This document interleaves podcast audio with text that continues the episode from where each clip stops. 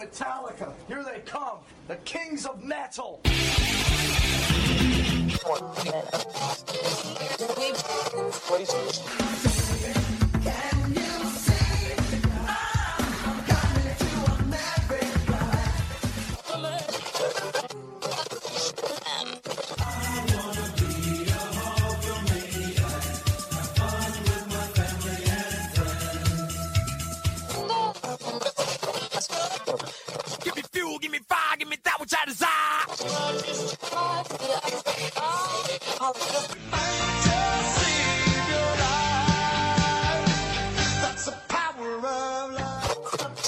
License it.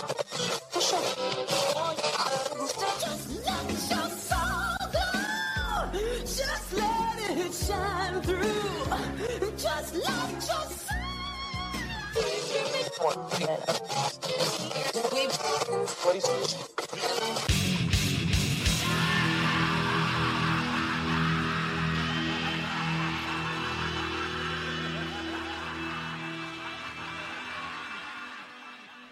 This is Clint Wells, and you're listening to a very special New Year's edition of Metal Up Your Podcast Radio.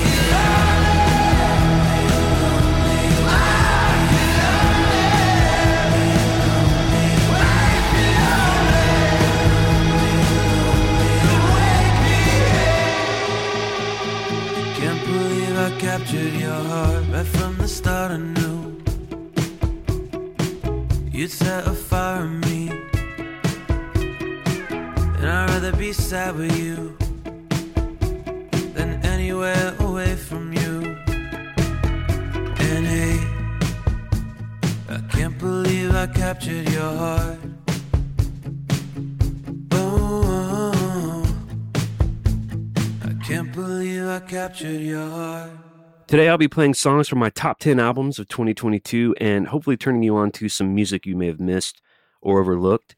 And I'll be talking a little bit about what makes each of these songs special to me. I'll also be answering questions ranging from life as a touring musician and songwriter to my favorite films, music, Metallica, becoming an atheist, what I'm thankful for, and my hopes for 2023. Ah, 2023, a new year, a new set of resolutions, a new chance to get it right, a new life, a new you. The great perennial reset where gym memberships skyrocket, various scripts and novels and songs edge closer to being born, ambitious fad diets are started, no gluten, no carbs, no meat, only meat, only raw meat, only potatoes, no dairy, intermittent fasting, juice cleanses, Atkins, keto, paleo, South Beach. You get the idea. Maybe this year you'll start that business or finish night school or tell your boss to fuck off. Maybe you'll read more, complain less. Maybe you'll make a better effort to keep in touch with family and friends. Take that European vacation with your kids. Put your goddamn phone down. Be more present. Donate to charity and do more shopping locally. Human beings need hope, and maybe even more than hope, human beings need structure. The new year gives us both the promise of something new, something better, a renewed incentive to get our shit together, to face the great unknown with courage and a determination to be the arbiters of our own destinies, a hard reset, a spiritual line of demarcation. You can almost close your eyes and hear the starting gun in the distance, leveling the playing field and signaling the great beginning of the rest of your life.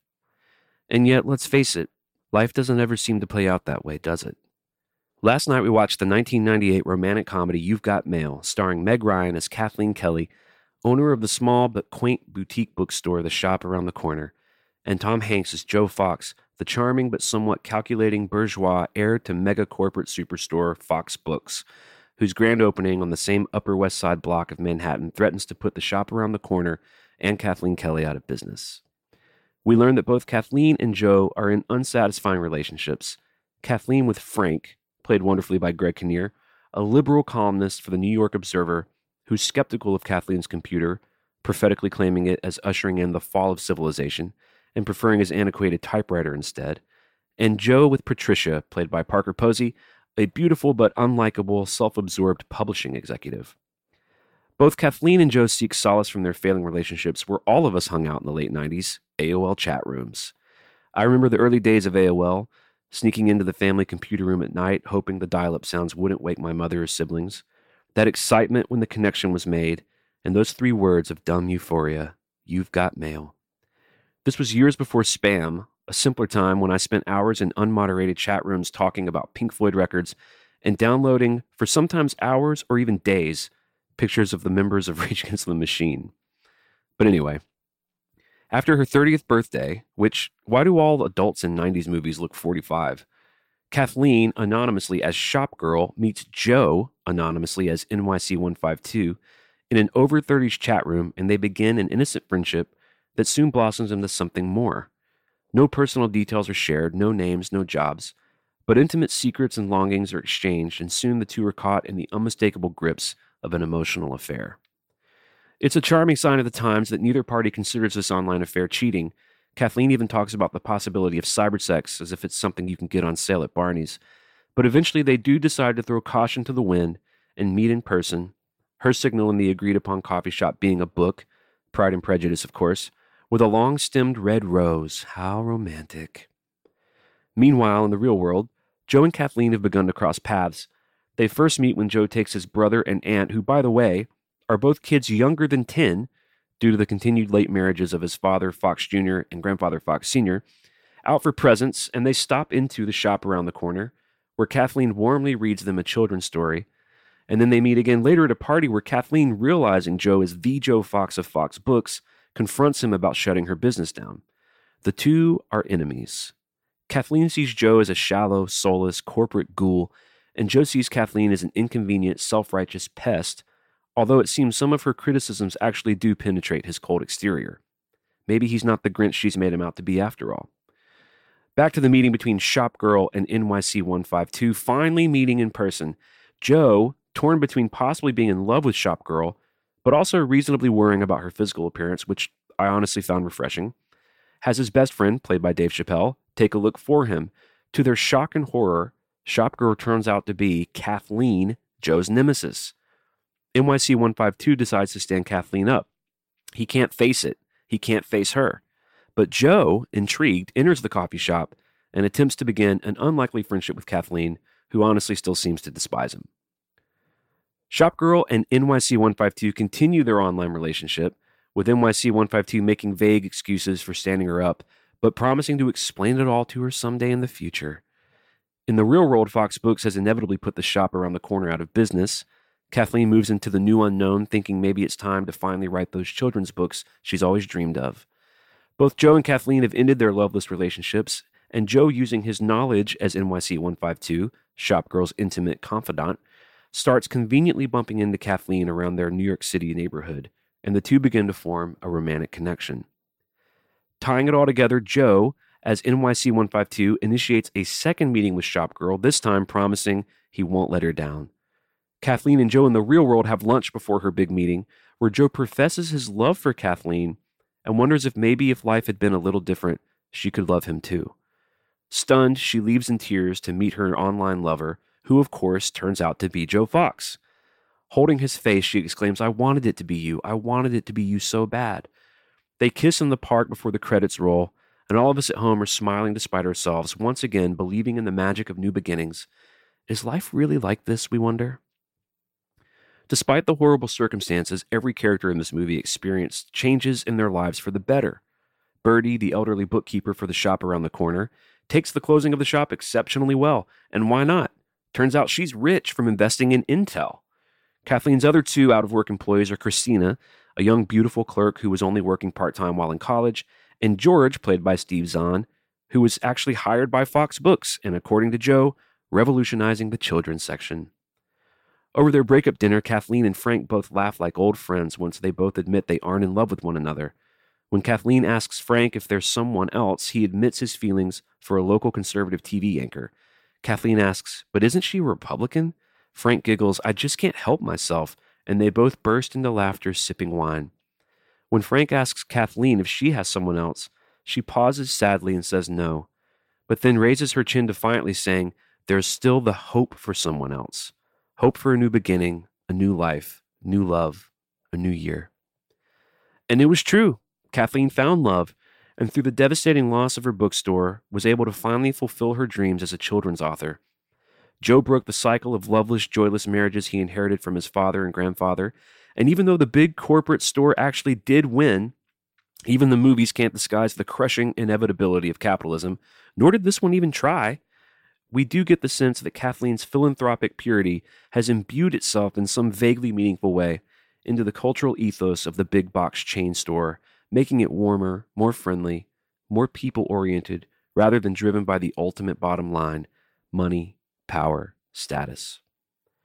Ultimately, we love You've Got Mail not because Tom Hanks and Meg Ryan have some sort of unparalleled cosmic movie chemistry, which they most certainly do, not because it's sentimental and at times kind of dumb and breezy, impossible and naive, not because writer Nora Ephron has been telling us these whimsical and wonderful love stories for decades, but because we want to believe that when life is at its ugliest and loneliest, when hope seems far away and it feels too late to make a change or move towards the fulfillment of our most secret dreams, there's always January 1st and the hope for someone else, even if that someone else is still, in the end, just who we always were.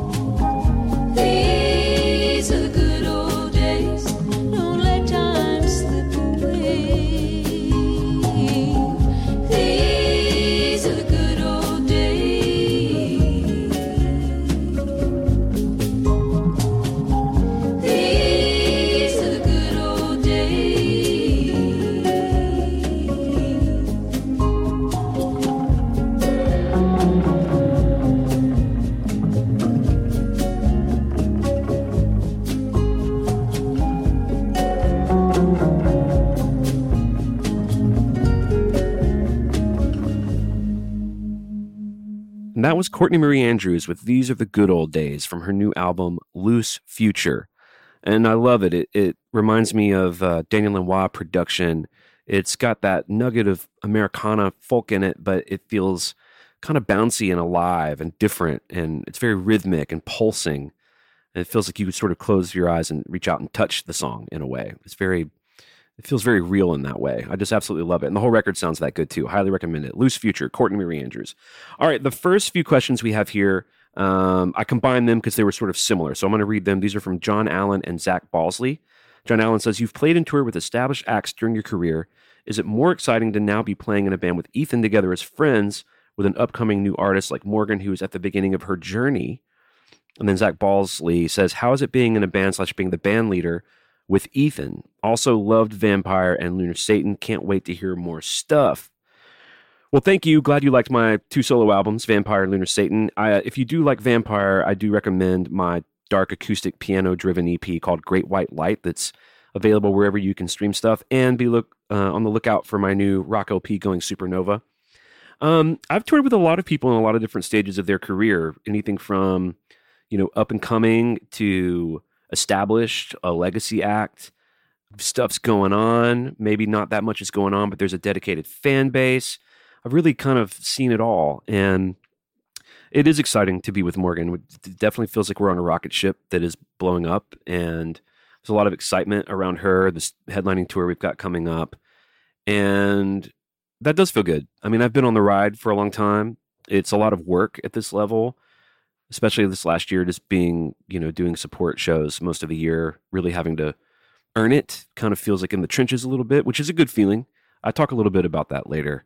And having Ethan out there with me has been great. It's always good to have a buddy that you trust by your side. And, you know, we're pretty different people. And that's, I've really sort of learned that a lot traveling with him on tour. You know, he's very life of the party, social, likes to stay up late, likes to get up first, likes to sit in catering and talk to everybody. I'm a little more, if you can, if you can believe it out there, a little more reserved to myself, a little more moody. When I turn that thing on, when I want to have a good time, I definitely do it, but I can't do it every day. And I, I generally watch basketball and go to bed early. Um, as the band leader, I do feel like there's I have a different layer of responsibilities that are that can weigh on me a little bit, and I also just miss home a lot. You know, I miss my girls, so that's a dynamic that you know we we don't have the similar dynamic in that way. But having him out there has, of course, been great. It's just always good to make music to be able to look over on stage when we're doing something crazy, like playing in front of I don't know thirty thousand people and see your buddy up there. That's it's really nice. I'm really glad he's there with me. Nicholas Sardo says, Have you ever checked out King Gizzard and the Lizard Wizard?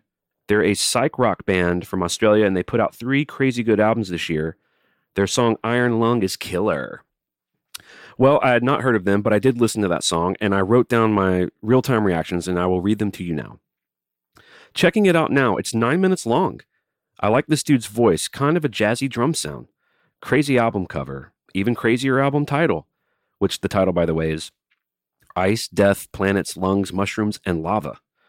Pretty far out, jammy, soul, funk, clean wah guitars, horns, very far out, definitely psychedelic, big fuzzy guitar solo. A lot to take in on first listen, but very cool. We'll explore further. So th- there you go. That was my honest reaction. Uh, Michael Salazar says, What's your favorite Jason Newsted live performance? Any songs in particular that stand out to you? And that's going to have to be S&M 1 by a mile, which is my favorite live performance from Metallica in general. And if we're including live albums, is my favorite Metallica album of all. The standouts for Jason are, for me, Of Wolf and Man, Devil's Dance, Until It Sleeps, but really the whole thing. I also really love the June 3rd, 2000 performance of I Disappear on the MTV Movie Awards. I love the song in general. Uh, I always did when I was a kid. My friends were starting to get off the ride with I Disappear. I had really close Metallica friends that did not like that song but I always loved it. And this performance is one of the last times the band would display their soon to change forever 90s swagger. And the vocals were mixed pretty hot in the live broadcast, so you can really hear how great his vocals were. Blodsky Girl says, Which member of Metallica do you most identify with from both a musician and personal point of view? What a great question. There are bits and pieces of each member of Metallica that I see in myself. I see Rob's consummate professionalism when I think of all the bands and artists that I've played with, coming into a musical situation that isn't of my own making, meticulously learning the material, being on time, being reliable, someone who's easy and pleasant to get along with, a good hang, as we say here in Nashville, someone who, with creative distance, can offer interesting musical suggestions and even encourage a band or an artist to explore deeper or overlook parts of their catalog which is something Rob, I think, did with Dyer's Eve or Spit Out the Bone, for example. And then, of course, when called upon, someone who can offer valuable creative input. With Kirk, aside from the obvious shared passion for horror films and horror ephemera in general, I feel a connection to the spiritual wanderer in Kirk. There's a quiet but forceful exploration in Kirk's spirit that I admire and see in my own life. And the blues based textures of his guitar playing in the Load era are very much present in my guitar playing style today. In Lars, I see an ever curious, erudite lover of music, films, literature, art, someone who's always risen above his limitations with charm. Um, I was a latchkey kid in Alabama whose only doorways out of the small world I was born into were the books, records, and movies that I loved. Like Lars, I passed up the traditional college experience to pursue a life of touring and music making, And like Lars, I've spent a considerable amount of my non music making time and energy supplementing the formal education I never had by voraciously consuming art and literature. And him and I share a curiosity about the world. Musically and personally, I resonate mostly with Hetfield, more prone to silence and grumpiness. I feel a kinship with him as the reluctant leader who both takes on and maybe even slightly resents the role, but is also unable to cede it to anyone else. I respond to his lead guitar work. I see a lot of it in my own playing, loose, but with a lot of feel, arguably the best feel of anyone in the band. Uh, lyrically and emotionally, I've always felt like I understood where he was coming from, even if I didn't completely understand the lyrics at times. We likely don't see eye to eye on religion, and even though we probably are closer politically than we were, say, five years ago, we'd probably diverge in those areas before the main course arrived at a dinner at his favorite Vail, Colorado steakhouse. But none of those things matter much to me anymore, at least not as much as what we seem to have in common, which, in addition to all the things I just listed, seems to be a desire to create music with personal integrity and to aspire for that music to bring people together rather than divide them.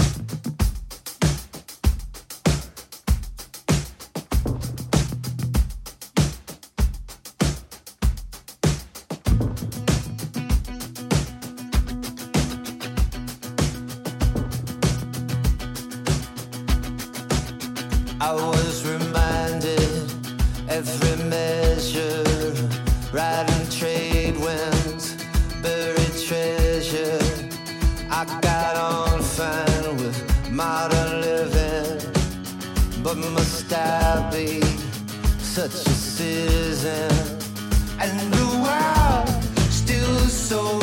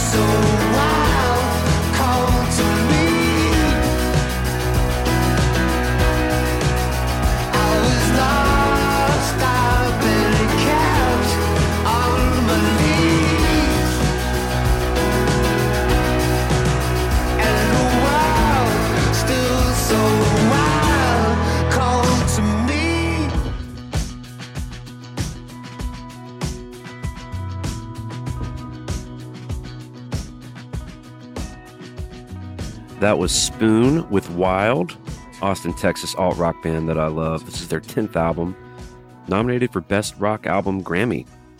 And uh, their last album was 2017's Hot Thoughts, pretty experimental, a lot of keys, a lot of programming. This was sort of a return to form. I mentioned this on the podcast, but Spoon is one of the two bands that I would recommend, like current contemporary bands that sound like uh, the Beatles, that sound like mid 60s revolver era Beatles in terms of the sounds, the way the guitars and the drums sound. Also, interestingly enough, this will come up a little later. That song is the only song on the album co written with Jack Antonoff, who will come up again when we talk about Taylor Swift. And lastly, there is a dub version of this record called Lucifer on the Moon, which is a completely dubbed, remixed, and in some cases re recorded version, chill version of the record by Adrian Sherwood. All right, back to the questions. Bill V says Do the Billboard charts have the same cred in today's world of streaming? Which, no, they don't. And he follows up and says Is it better to have a streaming hit or a Billboard hit? And the answer is streaming. Streaming's king. Streaming is what makes money, sells tickets, gets you record marketing management deals, gets you a booking agent. Pretty much every relevant area of professional music, gatekeepers are looking at streaming numbers and social media engagement. And the Billboard chart hits are also artificially inflated by what's called streaming parties, where dedicated fans around the world will stream songs on multiple devices at the same time of day. And I think after 30 seconds, you can restart the song and it'll count as a new stream. So fans are having these streaming parties, which could ostensibly like it could put a Coldplay deep cut on the same Billboard chart as a legitimate hit song. A good example of this is in 2017, all 16 songs on Ed Sheeran's album Division were in the top 20. So streaming is is takes precedent for sure. Chelsea Bowen says, if you don't already own it, what is your dream guitar? And I do already own it. It's my uh, 1989 Gibson J200 acoustic that my grandfather gave me when I was 17. And I think I've told this story before, but I'll tell it again briefly.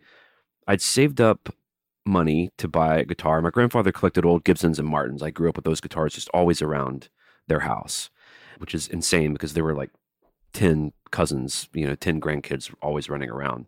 And amazingly, none of them ever were destroyed.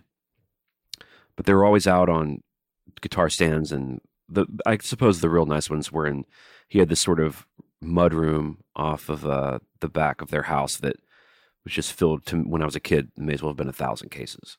I guess the nice ones were put in there, but there were pretty nice guitars always on guitar stands in the living room, in the den where he would lay on the couch and watch the Grand Ole Opry. Also, like kind of in weird places, in hallways and closets and all that stuff. And so I always grew up seeing his guitars. And around 12, 13, I took an interest in it myself, started playing guitars. I was the only other member of the family that played music. And when I was 17, I saved up, I think I saved up 1500 bucks. And I drove to Montgomery and spent the afternoon with my grandfather. And I told him, I said, Hey, I want to buy one of your guitars.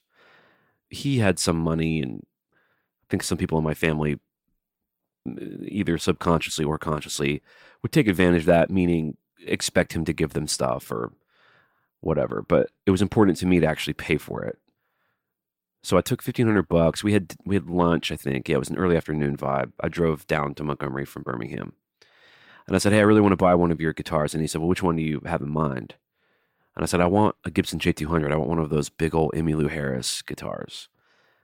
And he said, Well, go pick out one. And he, I think at the time he had about five. And one was like a tobacco sunburst. I, I can't really remember what they all looked like, but I remember he had several that I pulled out. And one was this beautiful 1989 blonde J200 that I have to this day. And so I picked that one out. I gave him 1500 bucks. You know, I told him I, it was important to me to pay for it. The guitar was worth more. This was in 2017, or not 2017. This is when I was 17. So this would have been 2001, maybe 2000. At the time, it was probably worth $3,000, maybe 3500 I can't remember. But I had 1500 bucks. I definitely wanted the family discount, but gave him the money. We finished hanging out. Of course, sat around playing the guitar for a while. And then it came time to leave, and uh, I got my car. He had big, long driveway on Coliseum Boulevard in Montgomery, Alabama. And I was backing out of the driveway slowly, and I looked up, and he was kind of waving at me, running towards the car. I stopped the car, and he reached in and shook my hand and gave me my money back. And so that's the story of that guitar, and it's I've written most of my songs with it. It's been all over the world on tour. It's just a beautiful guitar. Thanks for the question. All right. This is a similar question by two people, so I'm going to read them both uh, from the Outlaw Torn and Dennis Dalgard. Thoughts on Impera, which is Ghost's 2022 record. It's topping several metal lists for Album of the Year and well deserved. What are your favorite songs on Ghost's Impera record? Or Impera, I don't know if I'm saying it correctly. My favorite song on the album is Darkness at the Heart of My Love. The other standouts for me are Spillways and Call Me Little Sunshine. The album doesn't do much for me, but it's not because of Ghost. I, th- I, think it's because I've just personally moved on a bit from the whole Ghost thing. It did not make my top 10 list. They still sound as good as they ever have. The riffs are great. The guitar sound great. The guitar solos are good. The hooks are very good. Um, I think for me, just the lyrical shtick of Ghost has gotten old. And at this point, I'd really love to just hear a more personal album from Tobias. Really figure out what's going on with who he is. And, uh, see what's under the mask.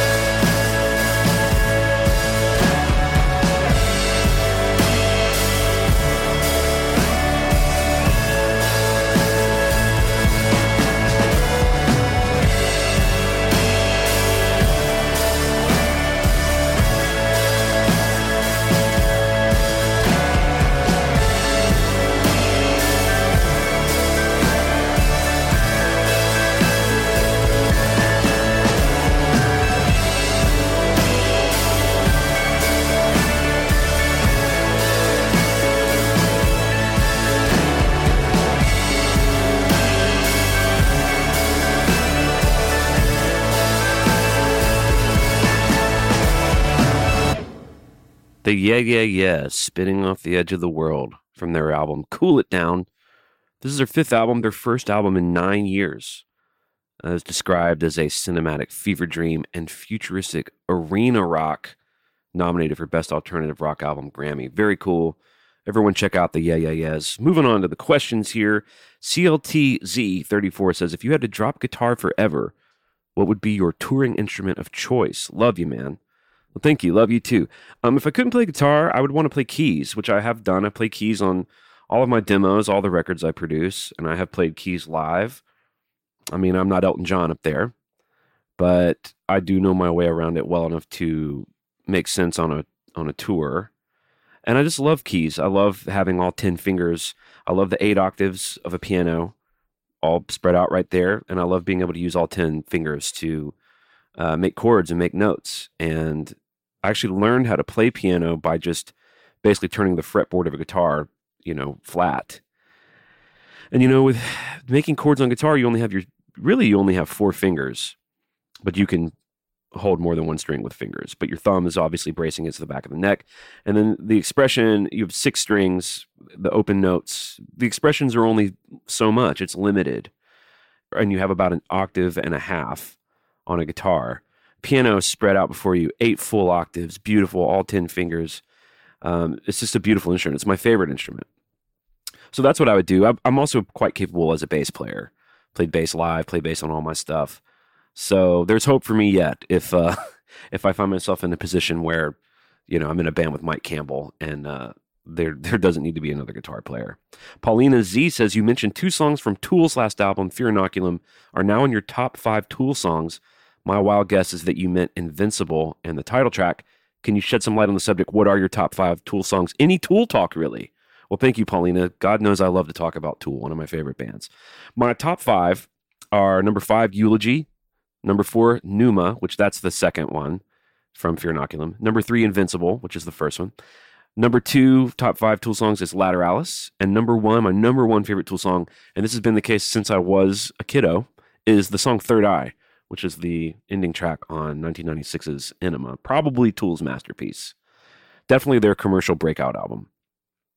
Um, yeah, the it's amazing that this far into the career that two songs from the new album are now in my top five.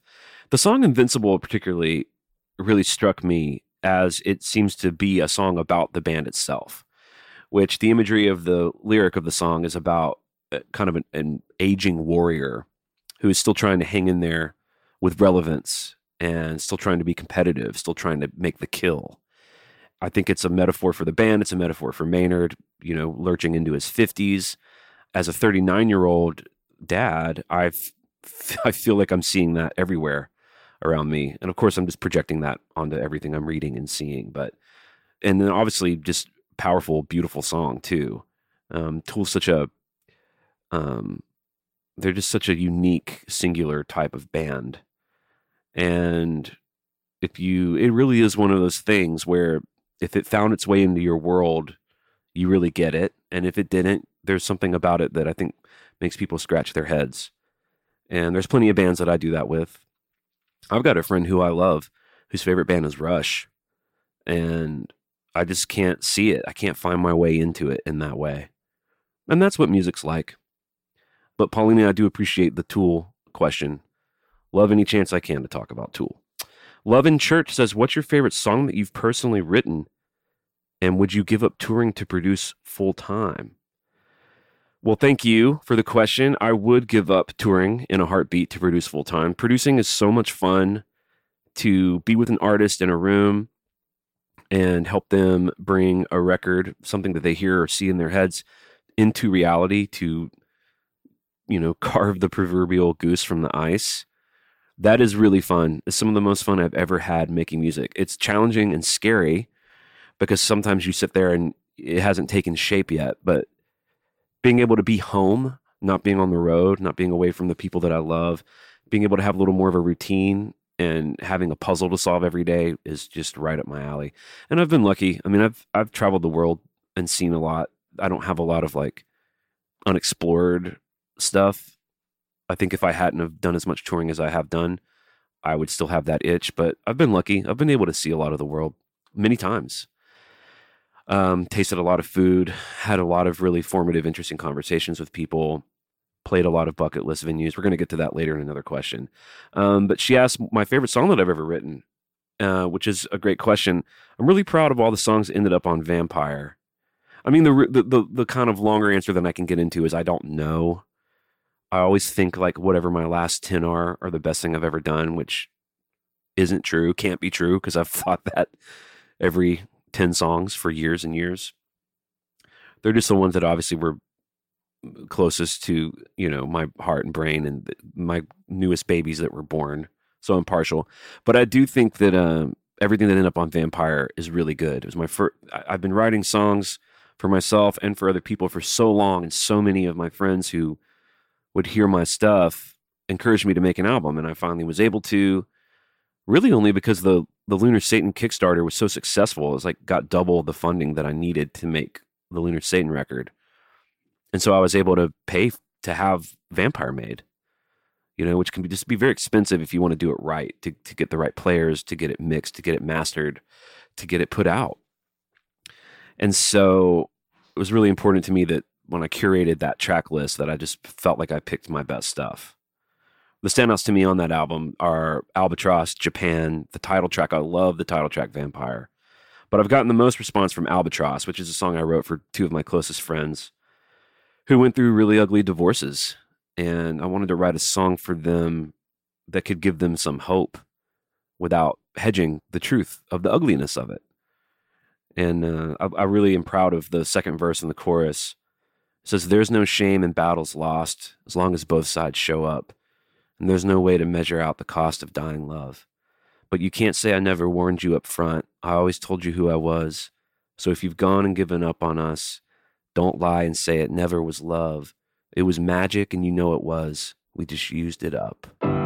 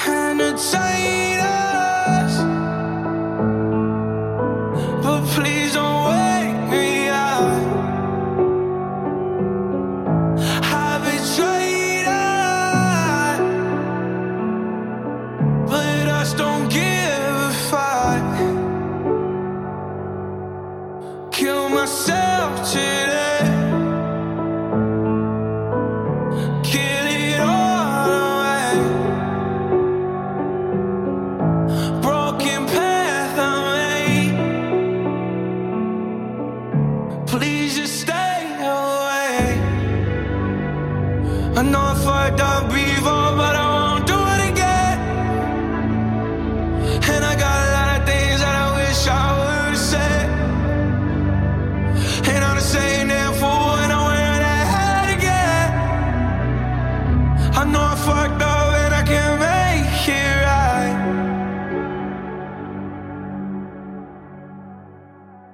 Watch yourself, I can't slow down. This is who I am, can't be anyone else. So don't let me go.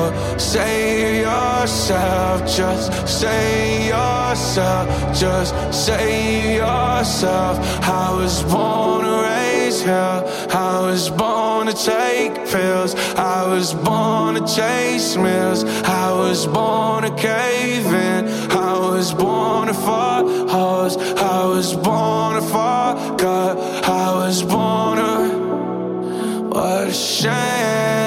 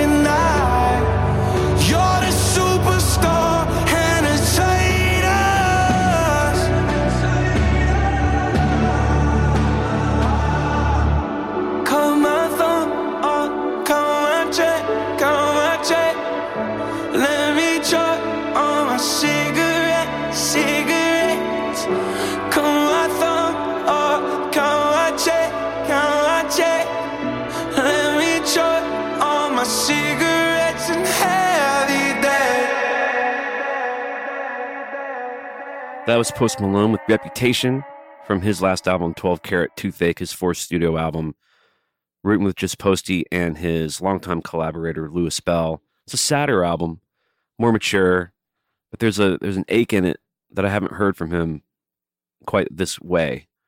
And that's the first track on the album. If you like it, I highly encourage checking out Post Malone.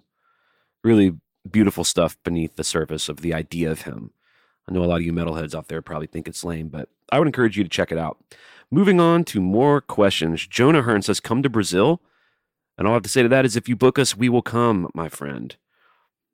The next two questions are similar, so I combine them. Nicholas Garzolini says, What is your favorite venue to play and what is your least favorite to play?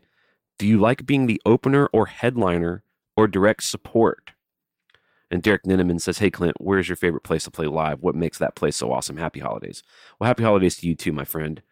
My favorite venues are generally the large thousand cap clubs. 930 Club in DC comes to mind.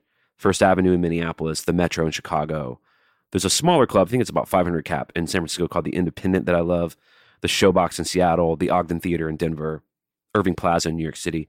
These places obviously have the intimacy of a sweaty, passionate club show, but they're big. I mean, you know, when you're in those rooms, you're like, holy shit, we're selling tickets. This feels good. You're getting all that energy. Uh, this last year, doing a lot of support for bigger artists in arenas and stadiums. Super fun playing NBA, NBA basketball arenas. We played where the Bucks play, Fiserv Forum. We played where the New Orleans Pelicans play, OKC Thunder. We also got to play the Mercedes Benz Stadium in Atlanta, the Seahawks Stadium, Ohio State, Buckeye Stadium, uh, and Mile High Stadium in Denver. Just amazing, amazing venues and amazing places to be where these great sports franchises are. That was like a really big trip for me. Bucket list venues that I've played would be Hollywood Bowl and the Troubadour in LA, the Ryman, of course, here in Nashville, Radio City Music Hall in New York City, the Gorge. Worst venues are really anywhere where there's a horrible load in. Smith's Olde Bar in Atlanta comes to mind. You have to take all of your amps and drums up this like shaky, horrible Indiana Jones and the Last Crusade like staircase. It's, you're just you know rolling the dice with death every time you play a gig there.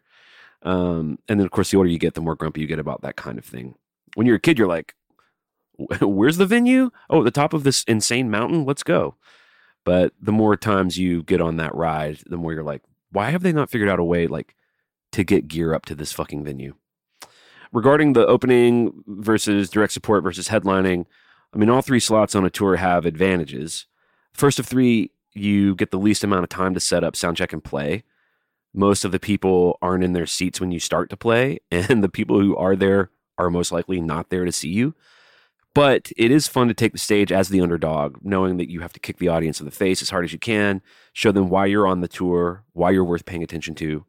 Um, when you have the confidence in your show, just knowing that you're making new fans every time you play, that's a good feeling. That you're building something. Direct support, meaning you're the band that plays right before the headliner. It's more cush. You're given more time, a better slot. There's usually better money, uh, bigger guarantee, more stage time. Generally treated with more respect. And I mean that generally. This year of touring, we were first of three, and we were in the Luke Combs camps and the Chris Stapleton camps, and we were treated as good as any way I've ever been treated in my entire career. Those two operations are class acts from the top to the bottom. Really, kind of can't say enough nice things about it.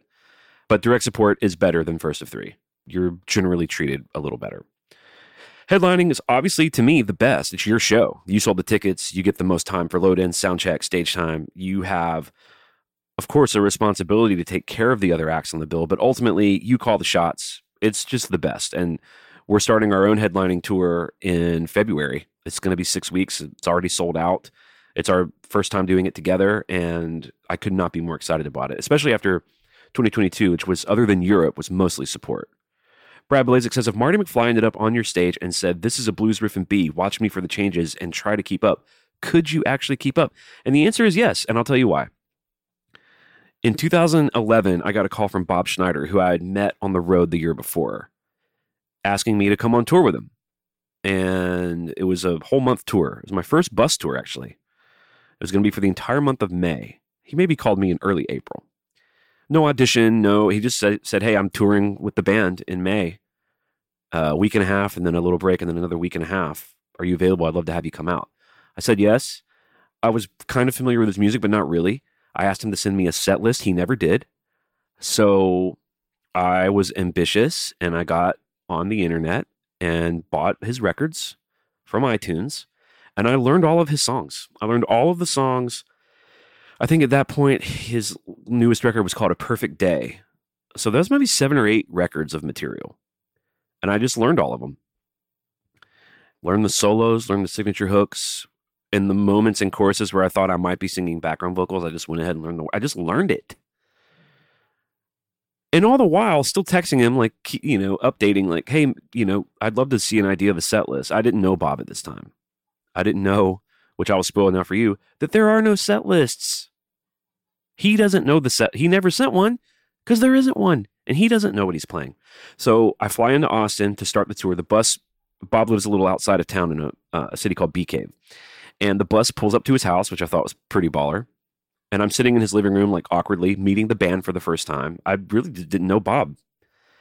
We all get on the bus. It's my first time ever on a tour bus. This is 2011, and we're all kind of getting to know each other and blah blah blah. And at one point, I'd printed out a list of all of Bob's songs, and I was trying to find like a you know discreet moment. I didn't want to embarrass myself in front of his band, and I handed him the list and I said, "Hey, when you get a minute, will you please mark off the songs on this list that we are definitely not going to play?" Like I was trying to do a process of elimination here, because even though I had done all my homework, I was still planning on you know before sound check the next day, getting up early, taking my guitar somewhere, and just making sure I knew it. And he looked at the list and just started laughing. And then he showed all the other band members on the bus. He's like, Everybody, look at this. These are all the songs that Clint learned for the tour. And they were all laughing. I mean, I could tell they respected it. It wasn't a cruel. I mean, these these guys are all like really close friends of mine now. But it's funny thinking about it back then when I didn't know them. And Bob just looked at me laughing and he said, We're not going to play any of these songs. Which wasn't totally true. I mean, he's got some more or less hits. You know, he's got a song called 40 Dogs, a song called Honey Pot, a song called Let the Light In, a song called Tarantula. There's four or five that we did play every night, but we did not play many of those songs. What we did instead was we played whatever his new batch of songs were that he liked. And that meant me playing multiple songs a night on stage that I had never heard before. Which I really, the first little bit of that was terrifying to me. And I kind of resented it. And I felt like I wasn't being given the opportunity to be great. You know, I wasn't given the tools to succeed, is how I felt. Because I really do my best when I'm rehearsed. But what it did is it grew that muscle in me that you have to listen, you have to pay attention, you have to be able to jump off, be willing to jump off the cliff and see what happens. And maybe you'll crash and burn, but maybe, maybe something great will happen. You know, maybe you'll actually do something spontaneous and artful and creative, which is kind of Bob's whole thing. And it's something I really have grown to love and admire about him. And it's made me a better musician.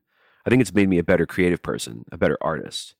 So if Marty McFly wants to throw Johnny B. Goode at me in the key of B, guess what, baby? We're going to Blues Town and I'm going to be just fine. Jay Middleton says, when you do a writing session that someone else initiates and brings the song idea that they feel passionate about, how do you break the ice on how to tell that person it's not good and convince them to make changes? What a great question. It's going to depend on how close you are to the person, all right? If it's if it's if you're meeting someone for the first time and you're in a room with an artist and they have an idea, you're not going to throw the hard sauce at them immediately with that sucks. Let's beat that. Like I wrote for years with an artist named Elise Davis. We wrote all, of her records together. We got very close. We were very creatively in tune, and we could we could just really get to the point very quickly. You know, I'm a writer producer, which means I like to have artists come in and already kind of know what they want to do. Even if they don't have a song, but they have an idea, they have a vibe, they know who they are, they know what they want to say or sound like. And then I'm off to the races. I'm ready to go because I, I feel like I have enough vocabulary to tap into it. And I can start getting a track made. I, we can just start we can just start getting it going. And so someone like Elise would come in, and if she had an idea that I didn't think was very good, I would say, "Hey, that's not good. Let's what else you got? Let's beat that." But that's we'd establish a lot of trust, right? If it was someone I didn't know super well, but they're also sort of one of the reasons they're in the room with me, so they want to get something good, you just find diplomatic ways to move past it or try to make that idea as good as it can be, or you try to develop it enough to where maybe they can see that it's not great. You know, it's always good if they can come to that conclusion themselves instead of if they feel like they didn't have the say in it that they thought they deserved.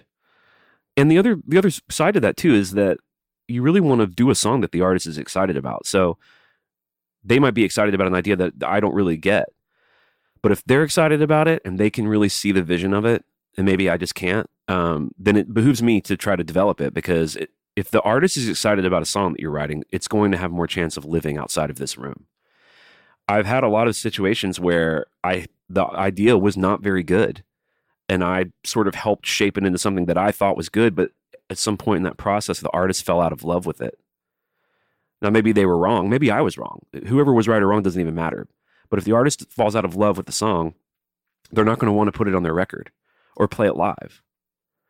And on the flip side, if an artist really loves it, if you really help them develop something that they love, even if it might not be something that I personally like, it has more of a chance of being on their new record and a chance of them showing it to their band and playing it live.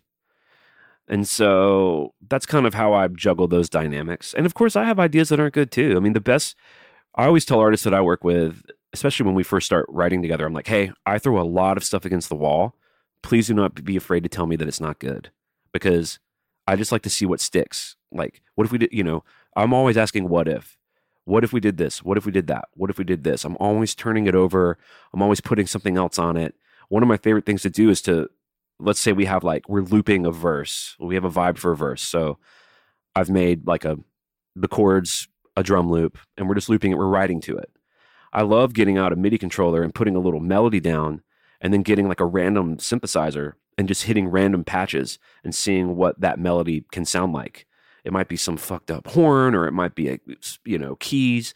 It might be whatever. These I have the, all these great synthesizers programs, and just always trying to unlock the mystery of a song. I always look at songwriting like pu- solving a puzzle.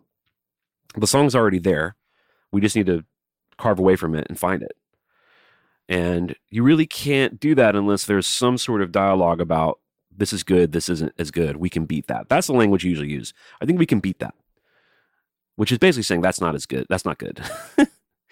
but if you are both there to solve the problem, to write something that's has a lot of personal integrity, or to tell a story that you think is good, that's going to resonate with people or help people, or just be good to listen to, then there's not a lot that can stand in your way.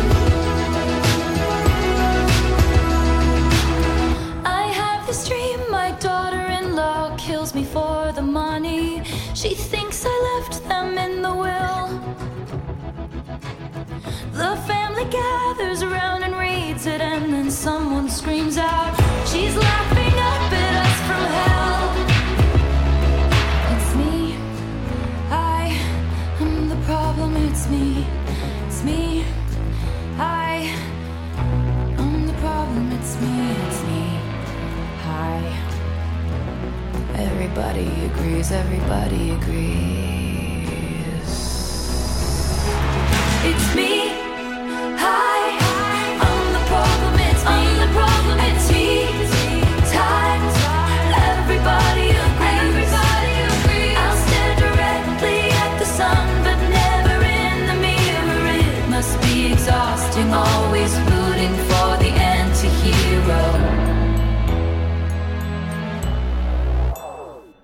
Right, Taylor Swift, Anti-Hero from her new album Midnights, 10th studio album released this October, co-written and produced with Jack Antonoff. Uh, the two amazing albums in 2020, Folklore and Evermore, just really blew my mind and got me on the Swift train. And then she spent 2021 re-recording her classic albums. She did Fearless and Red, and then she dropped Midnights, which is a very minimal, kind of sleek, cool rumination on what she calls her midnight songs, songs of self-doubt, songs that you lay in bed and worry about these, these ideas. Of course, it's going to be lovelorn stuff if it's Taylor Swift. I just love her stuff. I really do. I love listening to her music. I love that. That I could have picked several songs from this album, but I chose Anti-Hero uh, for reasons that are obvious because it's badass and I love it. All right, moving on to the questions. Dan Whitney says, I recently discovered Rory Gallagher, and man, what a cool musician. It blows my mind hearing his early albums and realizing how ahead of time he was. Have you gotten into his stuff? You know, I know he was an influential Irish guitar player. I know that he influenced guitar players that I love, like The Edge and Slash and Brian May, but I actually don't know much of his music. Um, I've always been drawn to guitar players who fit inside of a band system. Uh, there's, of course, obse- uh, exceptions to that. I, I like to listen to Steve Vai and Yngwie Malmsteen and a big Hendrix guy and all that, but I mostly love the guys that were in bands. So I'm interested to to do a dive into Rory Gallagher. Um, he's definitely one of those names that's been hovering in my life as I've been playing guitar since I was 12, reading guitar magazines when I was a kid. He's definitely always been up there. He's a legend, and I should really check it out. I'm gonna I'm gonna make a resolution to do that this year. Thank you for uh, the inspiration, Dan. Craig Elba says, please share your story of becoming slash deciding to be an atheist after many years of Christianity that included Bible schooling. I've talked about this a little bit before, but let me break some of that down for anyone curious. I do occasionally mention that I'm an atheist, only because I think that it's underrepresented in the world. I think it's important for people out there to know that someone that they might respect or listen to or think is interesting to know that there are atheists out here, right? There's a lot of confusion about what it means and about how it, you know, comes to be. Some people think that means I'm a heathen or a hedonist or that I have no morals, no basis for morality, or that I'm mad at God or mad at church or that of course gets compounded when they find out that I have a kind of a you know unique history being a devout religious person. So let me kind of tell you a little bit of my story and uh, hopefully we can just contextualize all this. I was raised nominally religious in the deep South Bible Belt. We went to church a couple of times a year, usually on Easter and Christmas and then a few random weeks here and there when my mom felt guilty enough to pronounce that we were going to start going to church regularly, which would, of course, only last a few weeks or maybe a month at the most before we settled back into our ordinarily busy lives. And other than the, occasional bedtime admonishment to say a prayer or children's Bible story before bed, which I distinctly remember the story in Exodus of the, the plague of frogs as a kid, used to scare the hell out of me. Um, we lived more or less as non religious people, but we always believed in Jesus of course. He was the Son of God. He forgave us our sins. You needed to be good in general because God watched everything you did. But in the end, Jesus was going to make sure that you were squared away with the big guy upstairs. It was typical, and other than having to get up early, wear uncomfortable, overly starched shirts, and make new friends every time we changed churches because my mom was too embarrassed to go back to whichever one we'd quit going to previously, it was pretty harmless. I was a fairly normal teenager, of course, loved music and playing guitar uh, playing baseball, going on dates with my girlfriend, staying up late with friends, eating pizza, watching movies our parents wouldn't approve of into the early morning. Seems like every weekend we had somehow gotten a hold of a VHS copy of one of the Faces of Death films, Harmony Korine's Kids, sleazy 80s horror films, that were basically poor excuses for softcore porn. The Japanese body horror mindfuck Tetsuo, Caligula, Kubrick's A Clockwork Orange. Occasionally, we smoked weed or took nips from someone's dad's whiskey bottles, but honestly, not very often. And most of my free time was spent in garages and finished suburban basements learning Metallica and Pearl Jam songs, practicing at what would ultimately become my vocation, being a professional musician. But I was also aimless. I had a single mom who was overworked and getting divorced. We were living with my grandmother. There was no father figure. I was going through all the normal turmoil that seems like the end of the world to a teenager in a broken home. At 17, I began dating a Christian girl. She was what we called at the time on fire for the Lord, which basically meant she took it seriously. She read her Bible, she prayed every day, she actually went to church regularly, was involved in a youth group, and uh, she took me to a revival in Pleasant Grove, Alabama. Filled with cool kids my age, an impressive rock band, a likable and charming preacher who didn't seem to be selling me anything like the evil fucks on TV always were. There was a strong sense of community, belonging, a collective feeling that we were serving a higher purpose. It was irresistible. And at the end, as the band played an emotionally stirring rendition of Open the Eyes of My Heart, which keep in mind this was 2001, I got saved, meaning in Christian language that I quote unquote accepted the fact that Jesus was my Lord and Savior and committed my life to following him and his teachings. That's how it started. And when I get into something, I go hard. You guys know that. I found a hip local Baptist church with a thriving youth program. I got involved. Soon I was leading discipleship retreats, mission trips, playing in the youth group band, even playing during the Sunday services with the big boys. I was a uh, poster child for a devoted Christian kid, voraciously read the Bible. I got heavily interested in theology and the history of the church. After high school, I was doing regional touring, playing in a couple of churches, eventually enrolled in Southeastern Bible College, where I was studying pastoral counseling with aspirations to go to a reform seminary in California.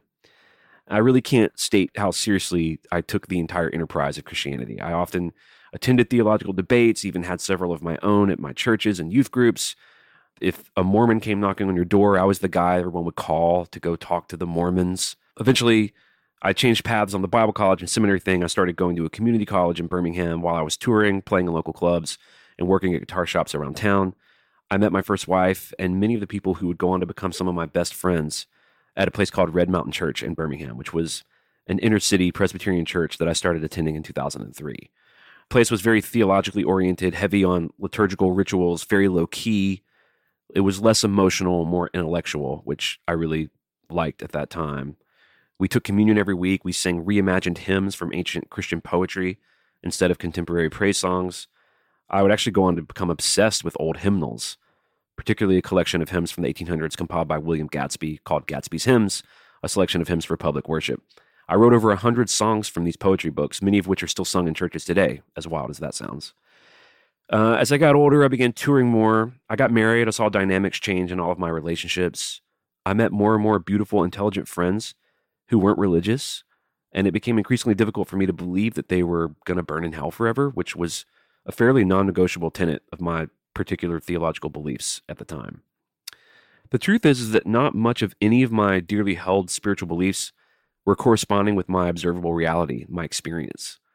It became harder and harder to square those circles. The Bible itself is a very confusing, contradictory collection of documents. And there was a, a guy named Bart Ehrman who was a Bible scholar. And he wrote a lot of textual criticism of the Bible that was really informative for me at the time, like really understanding what the New Testament was, how it came to be, the overlap, the politics involved, the margin for human error in memory and in translation. I've always had a bit of a layman's interest in popular science. And around 2007, 2008, I was reading Stephen Hawking's A Brief History of Time. I was reading Black Holes and Baby Universes. Stuff was challenging my belief systems. I was reading Darwin's On Natural Selection. Um, I was reading Carl Sagan's secular humanistic essays. The Demon Haunted World was huge for me. The Dragons of Eden, a book called Billions and Billions.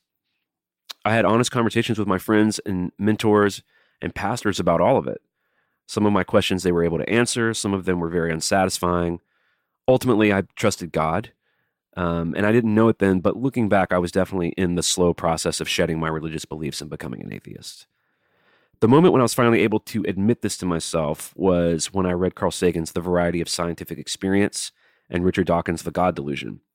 Those two were very, very powerful books. Uh, it wasn't just the books, though, of course. It was the last door to walk through of like a large castle I'd been descending the stairs of for the last year. And it really cost me a lot. Uh, it took a fatal toll on my relationship with Red Mountain Church, many of the relationships I'd cultivated there, and even to a degree, my first marriage, although my then wife would also become an atheist shortly after. So, similar to when I became a Christian, I sort of poured myself into the literature, the literature of the damned, the literature of the heathens. I read all the Dawkins stuff, Sam Harris, Christopher Hitchens, and Daniel Dennett, the so called Four Horsemen of Atheism. I read the old school stuff, the Bertrand Russell, Ayn Rand. I read Nietzsche, I read Freud, Kierkegaard, Sartre. I really dove hard into a lot of humanistic Enlightenment era writings. I became fascinated with evolution, devouring Charles Darwin. I got into Frans de Waal, who's the world's leading primatologist. He wrote a lot of books about uh, primates. I got into Michael Shermer's books about why people believe in weird things, the science of morality, Lawrence Krauss's physics books explaining a universe from nothing, so on and so forth. And so now, 12 years into atheism, I'm as skeptical as I've ever been about the existence of the Christian God, really any God I've heard of.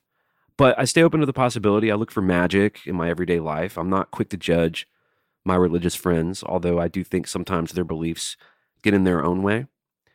Uh, I'm not really all that interested in theological debates anymore. Life's hard. People have all sorts of different ways to cope with what I believe are the three most important questions, which are number one, where do we come from? Number two, where do we go when we die?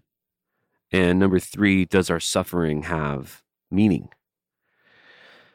And let's face it, if Dylan or Prince couldn't answer those three questions for us, we're all totally fucked.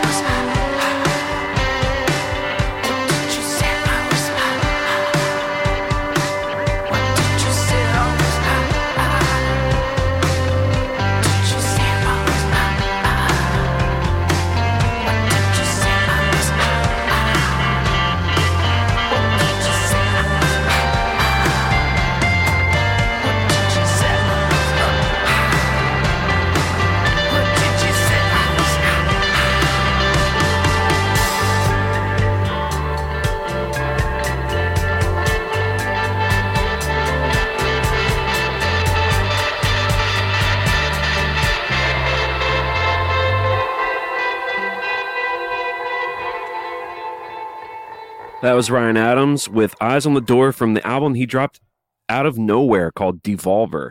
Uh, he put out four albums last year. Two of them were double albums. Romeo and Juliet, Chris, the sort of 80s rocker, FM, and then Devolver, my favorite, which is basically just 10 rollicking rock songs. That's my favorite song on the album. Uh, I think at this point you can stream it, but he dropped it at like midnight on his website. You just had to actually download it, you know, like our ancestors used to do. So I do recommend that album. It's only 30 minutes long and it'll scratch that rock itch if you got it, baby. All right, questions. Chris Matthew Vedder says, as a fellow horror movie fan, what have been some of your favorite horror movies to come out this year? Well, lots of good stuff this year. The German horror film Dawn Breaks Behind the Eyes, Mimi Cave's Fresh, which I believe has the best soundtrack of the year, Jordan Peele's epic alien feature Nope, the surprisingly good Predator prequel Prey. One of my favorites was Alex Garland's Men, which has probably the best acting in a horror movie by Jessie Buckley and Rory Kinnear. Also, a killer body horror transformation towards the end of that movie. Really worth seeing. Um, a possible Cronenberg masterpiece, Crimes of the Future, starring Viggo Mortensen, Léa Seydoux, and Kristen Stewart. A dystopian body horror tale in which humans have adapted to a synthetic environment, and a performance artist makes a gallery showing out of the new strange organs growing in his body. And as the tagline of the film states, surgery is the new sex. My favorite of the year was Zach Cregger's Barbarian, which you should know. Uh, you should go into knowing as little bit about it as possible before you watch it. I was really blown away by the series, the miniseries Dahmer on Netflix. It was one of the best horror things I watched all year. Absolutely amazing performance by Evan Peters. Um, I still need to see a handful. The ones on my list that I still haven't seen: Hatching, Pearl, Something in the Dirt, and The Menu. Horror films that I saw that were either okay or plain terrible. Again, these are movies I do not recommend. Texas Chainsaw Massacre, X, You Won't Be Alone, The Gateway, Halloween Ends, The Black Phone, and The Invitation. Zach Burkhalter says, What are some of your favorite films you saw this year? Well, the NBA and sort of a reinvigorated reading agenda have definitely encroached into my film watching time. But thank you to Quentin Tarantino's book, Cinema Speculation, which I highly recommend, by the way. I finally did get to see some great movies that I'd either overlooked or never heard of. The super fun Jim Brown 70s black exploitation film Black Gunn, Steve McQueen's The Great Escape and Bullitt, Don Siegel's Escape from Alcatraz and Dirty Harry, Taxi Driver, the Lost to Time John Avildsen political thriller Joe, in which a yuppie upper class liberal forms an unlikely partnership with blue collar conservative Joe and ends up executing hippies in an upstate commune in the late 60s. How does that sound, everybody? Um, surprisingly enjoyed the movie Spiderhead, which is the film adaptation of one of my favorite George Saunders short stories, Escape from Spiderhead, from his 2013 collection, 10th of December. I loved Robert Eggers' The Northman, which my friend Tom Quee, hello, hi, thinks is like the best movie ever made somehow. But it really is good. We're seeing Top Gun Maverick had me crying in a theater on tour alone. Tar, I enjoyed the wonderfully torturous Marilyn Monroe biopic Blonde. The last two Paul Schrader films, First Reformed, which has an amazing performance by Ethan Hawke as a troubled priest who may or may not be going insane. The Card Counter, the horror series in disguise, White Lotus season two. I also rewatched the entire Batman, Predator, RoboCop, and Jim Varney's Ernest franchises. And I also revisited my top 10 Woody Allen films, which for anyone interested are Manhattan, Crimes and Misdemeanors, Love and Death, A Midsummer Night Sex Comedy, Stardust Memories, Hannah and Her Sisters, Husbands and Wives, Sleeper, Shadows and Fog, and lastly, Broadway Danny Rose. Got a flat. He says, Jason Brantley missed my Patreon shout out back in September, but you boys were touring flat out. I forgive y'all. On a serious note, thanks for the laugh out loud moments while I'm listening through headphones and people stare at me like I'm a fool. Just starting out on your IOK podcast with Bob Schneider and having a blast. Come to Australia. Love you guys. Well, God a Flatty, I apologize if we missed your Patreon shout out. Um, allow me to say thank you uh, cordially to you now. The support means a lot to us. And I'm glad you're checking out the Bob Schneider podcast. It's uh, for any of those who may not know, I do a podcast with Bob Schneider called I'm Okay, You're Okay, I'm Not Okay, You're Not Okay. Episodes every Monday, wherever you get lovely podcasts. They're all 30 minute episodes. We keep it tight and right over there. 30 minute sort of potpourri episodes where it's just slice of life, culture vulture stuff, and occasionally very funny. Writer Phil K says, Will you be including Lux Æterna in your favorite songs? Uh, well, no. I mean, Lux was easily one of the most exciting songs to come out this year. It's short, it's sweet, packs a lot of punch, has a killer soaring chorus, deep, meaningful uh, lyrics. The song has been a lighthouse for Metallica fans out at sea, wondering, perhaps fearfully, about the future of our favorite metal band. Thankfully, things are looking really good for the new record, for the new tour. I didn't include the song because most of the people who listen to this episode are already Metallica fans, and I did want to use this opportunity to shed a light on something a little, or maybe even a lot different for you guys. You know, shake up your algorithms. And speaking of the almighty algorithm, Welcome to the internet. Have a look around. Anything that brain of yours can think of can be found. We've got mountains of content, some better, some worse.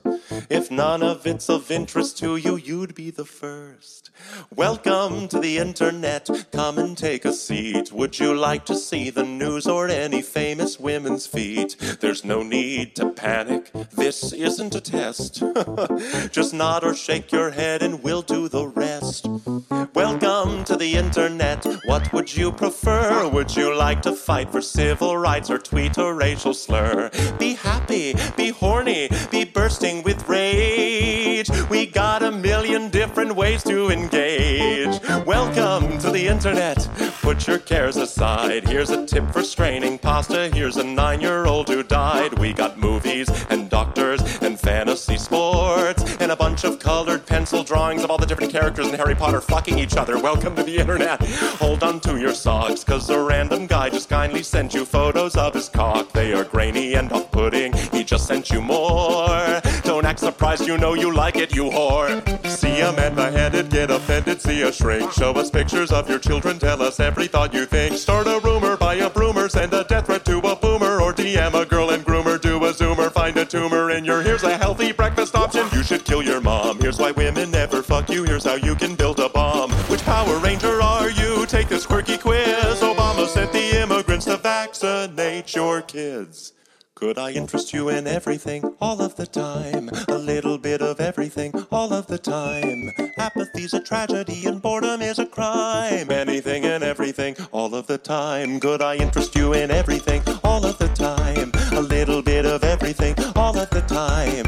Apathy's a tragedy and boredom is a crime. Anything and everything all of the time.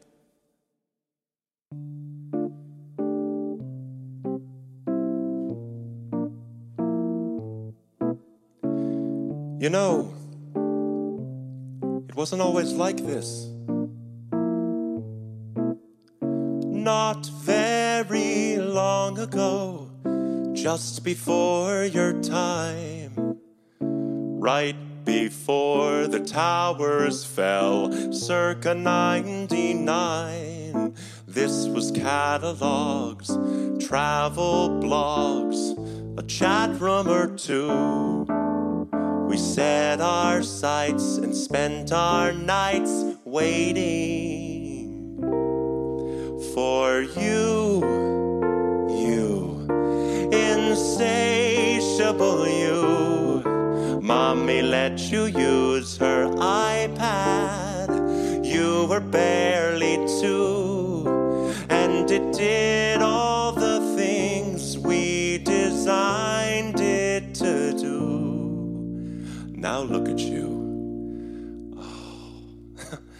Look at you. You, you. Unstoppable, watchable. Your time is now. Your insides out. Honey, how you grew. And if we stick together, who knows what we'll do? It was always put the world in your hand.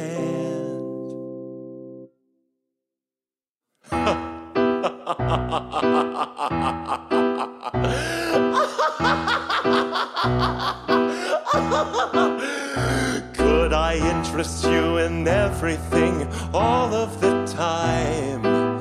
A bit of everything all of the time.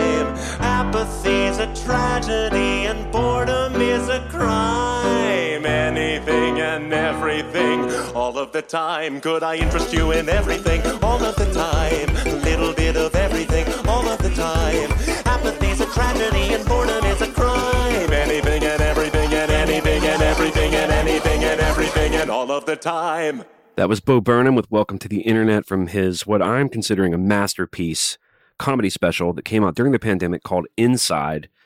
it's a top tier recommendation for all of you out there. It's going to, I believe, be studied in the future, and it is one of the most brilliant interpretations of that insane time in human history that I've ever seen.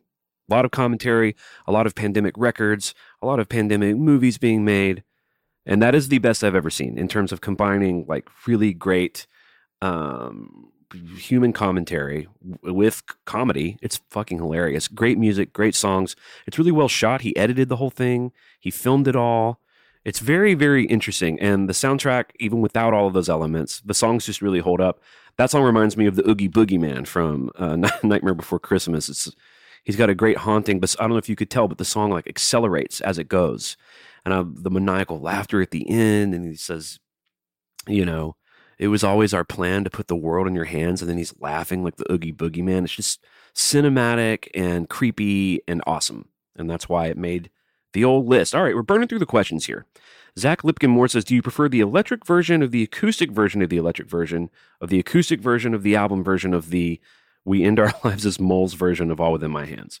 Um, it's tough, you know. The S&M2 version of the acoustic reimagining of All Within My Hands really is chef's kiss. I mean, it's really a magical performance. But the latest electrified version kind of sounds like load era Metallica. And for that reason, I do give the newest electric version of the acoustic version of the album version the slight edge. Cthulhu45 says, What is your favorite Wilburys song? Traveling Wilburys, the great, probably the last, the greatest and the last supergroup ever. The Traveling Wilburys, which consisted of Bob Dylan, Tom Petty, Jeff Lynne, Roy Orbison, and who am I leaving out? George Harrison, the Quiet Beatle, the Beatle who faced the East. Um, my favorite song is going to be The End of the Line and everyone needs to go check out that record. Joey Ersick says, "What's your favorite song in the Morgan Wade set list?" Uh, my favorite songs are Northern Air. We do a really killer Miley Cyrus cover called Bad Karma, and then I like playing our hit song Wilder Days. I think it's one of her best songs. I love seeing the crowd react to it. I think it got to number twenty-seven on the old chart, so it's the one that people know. I say that specifically when we were playing like support shows, like when we play over Luke Combs or Stapleton or Ryan Hurd or whomever. That's the one that everyone would know when we play any song that are her shows, um, people go insane about the deepest of cuts. Chris Yerger says, Where do you place Elvis in music royalty? I really don't know much about Elvis. I've never been honestly drawn to his music, but he's obviously a fascinating and undeniable American icon. He really meant a lot to musicians that I admire, most notably the Beatles, and specifically John Lennon who sharing the title of greatest songwriter of all time, in my opinion, with Bob Dylan and Paul McCartney, is quoted as saying this about Elvis that before there was Elvis, there was nothing.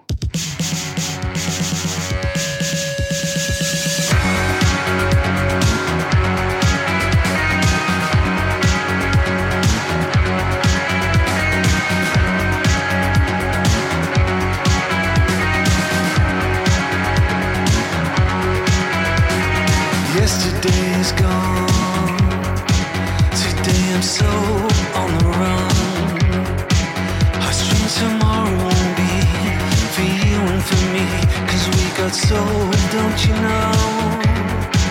Now put your faith up in the sky.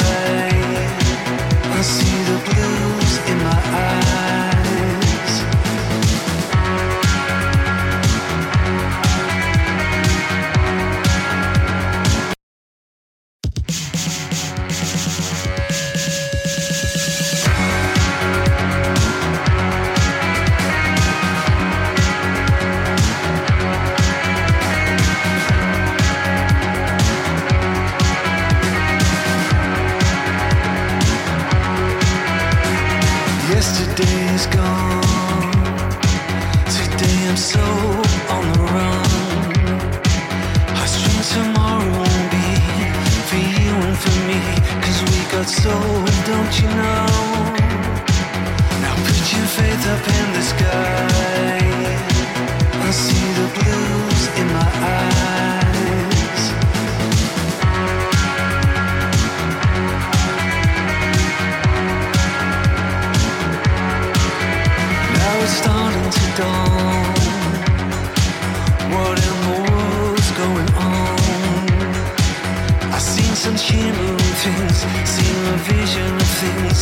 so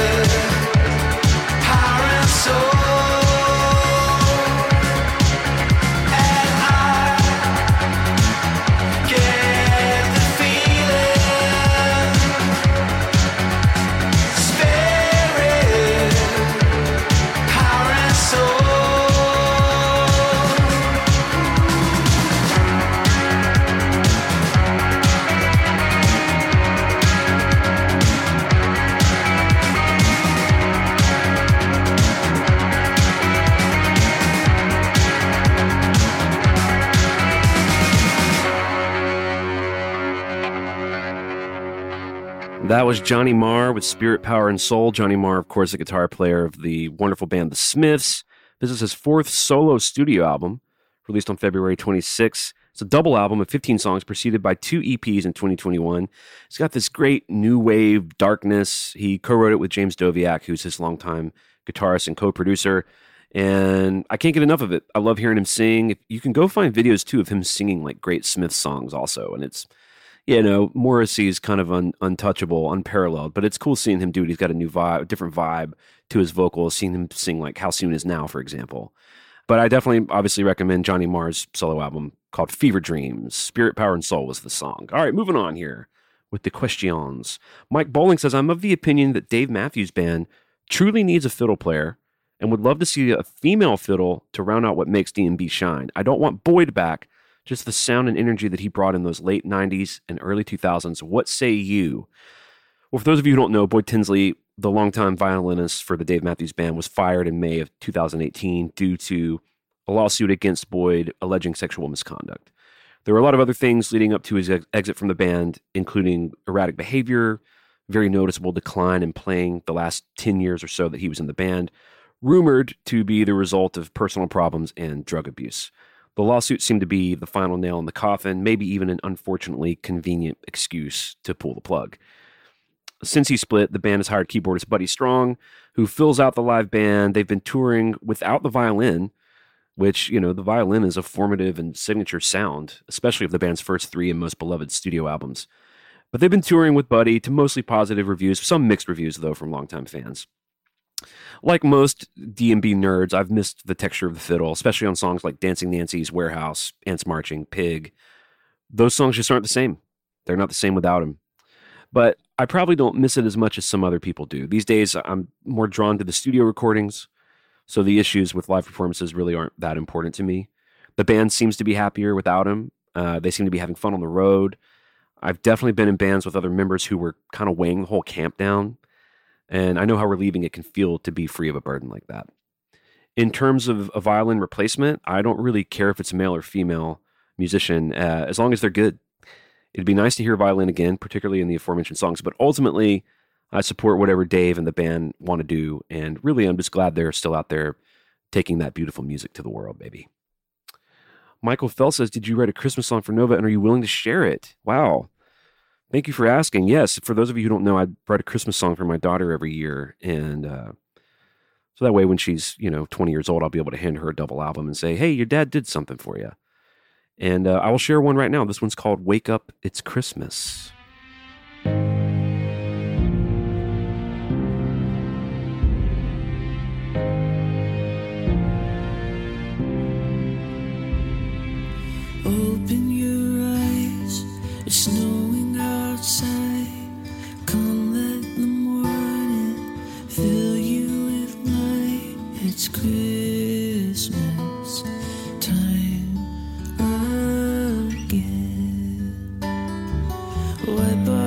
Those tears, release for the day. If monsters are real,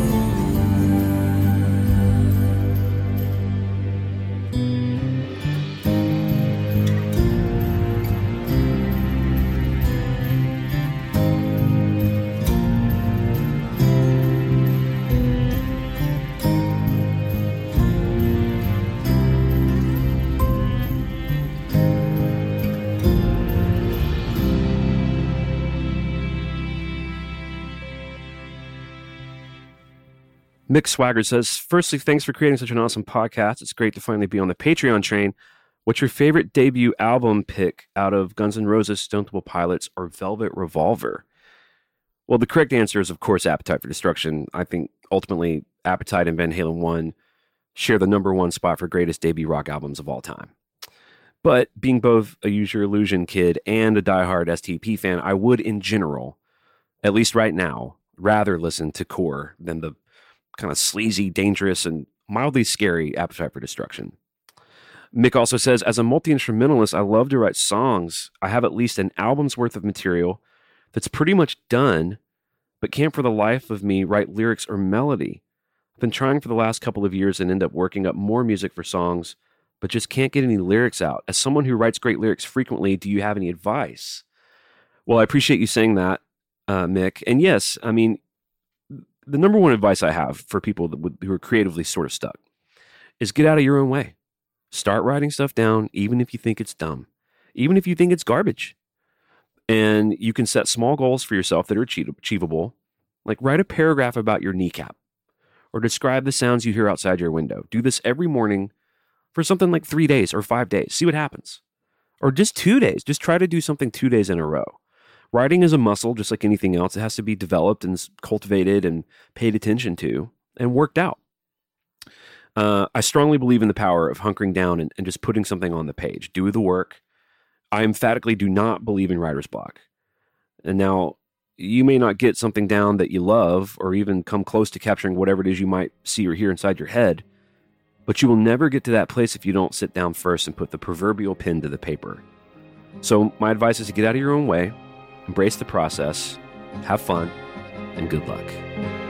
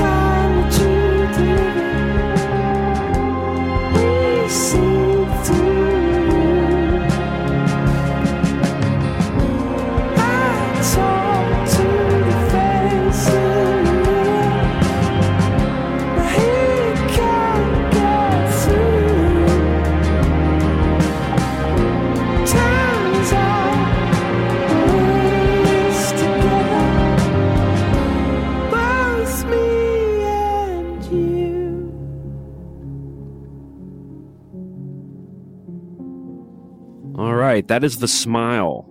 The song is called Free in the Knowledge from their album A Light for Attracting Attention. The Smile is a side project of Radiohead with uh, frontman Thom Yorke and guitar player Jonny Greenwood. And there's a drummer named Tom Skinner who I was unfamiliar with. But if you like Radiohead, you're going to like The Smile. It all kind of sounds like that dreamy, beautiful, otherworldly, from another planet stuff. All right, this is the last little block of questions. And then I'm going to leave you with probably my favorite new song of the year by Ethel Cain called American Teenager. And uh, actually, this first question kind of gets into it. Julius Creve says, What's your favorite new band discovery this year? Which is a great question. It's Ethel Cain. Uh, we're going to hear from her in just a few minutes.